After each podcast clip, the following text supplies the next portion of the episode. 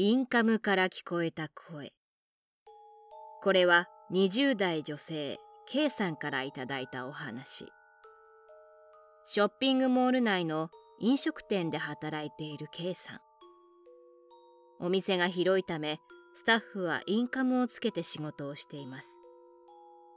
インカムはスタッフ同士の伝達やキッチンからの指示を聞いたりするために使用していました。機械を通しているとはいえ聞こえてくる声は誰が発しているのか判別できるほどクリアーな音でした。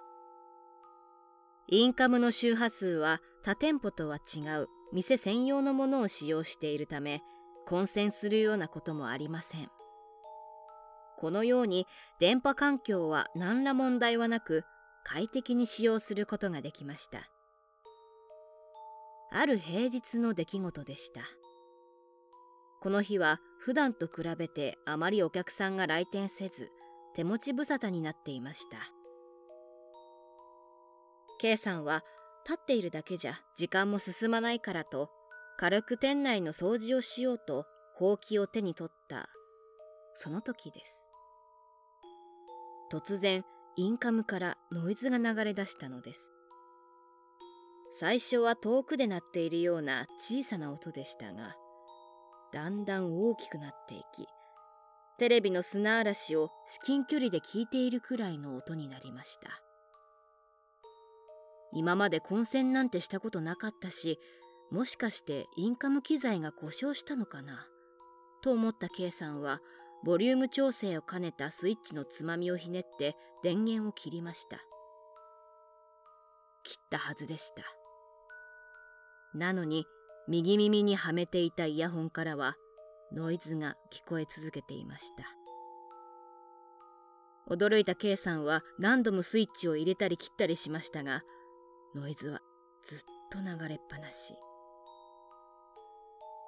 これは機材の故障ではないと不気味に思いゾッとしたそうです。そして急に怖くなった K さんは予備のインカムに変えようと思いイヤホン部分に手をかけました。その時です。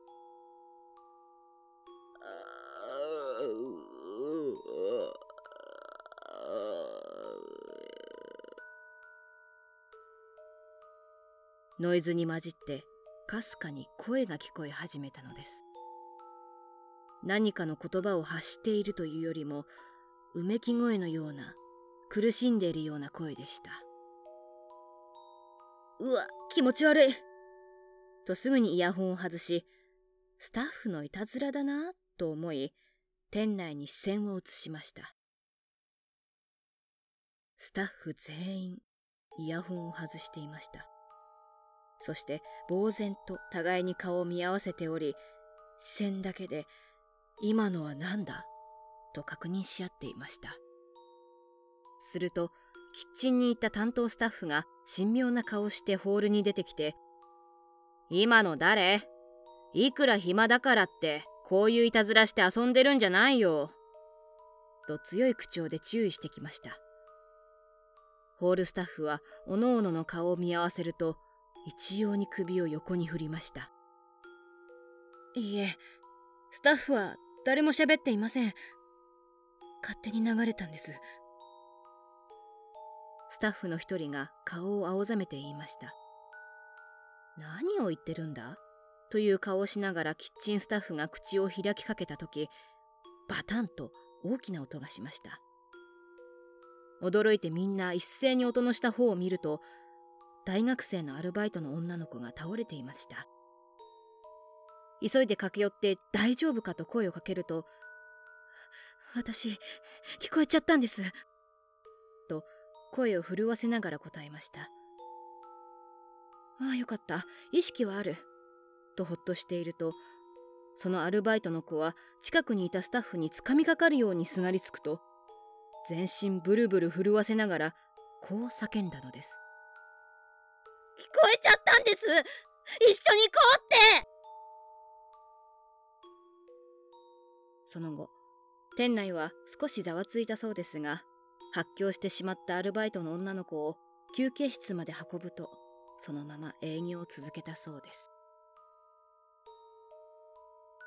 その女の子は落ち着きを取り戻したそうですがその日以降お店に姿を現すことはありませんでした。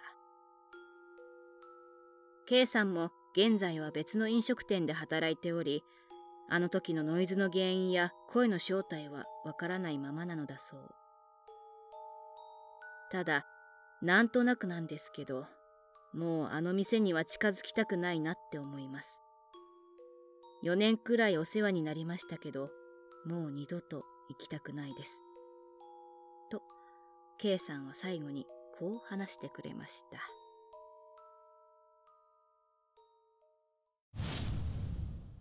耳元で聞こえた声。これは20代男性 T さんからいただいたお話。アルバイト先で体験した不思議な出来事をお話ししてくださいました。T さんは高校生の時某ハンバーガー屋さんで働いていました。T さんが勤務していた店舗は駅前にあり一日を通して大変にぎわっていました。売り上げは好調。お客様にも満足いただいている。しかし従業員に対する店の対応はブラック寄りのグレーでした。どんなに忙しくても休憩は回さなければならないはずなのに休憩に行かせてくれない。ピークが過ぎてやっと行けるかと思いきや今日は休憩なしでこのまま働いてと言われることもある。その分の給料が発生しているのか確認するとしっかりと休憩分は引かれている。他にもアルバイトに対する社員の態度が悪かったりどうしても休みにしてほしい日があってもなかなか取り合ってくれない。など従業員特にアルバイトに負担が重くのしかかっていました。T さんはそんな中でやめたいなぁ。とは思ってもなかなか口には出せずにいました。そのような雰囲気を出そうものなら無言の圧力でやめたら分かってるんだろうなと脅されていたのです。信じられない話ですが社員の一人がかなりしつこい性格で店舗を退職した人たちに対してメールだったり直接携帯に電話するなどしてもう一度うちで働かないかと声をかけ回っていたのだそう。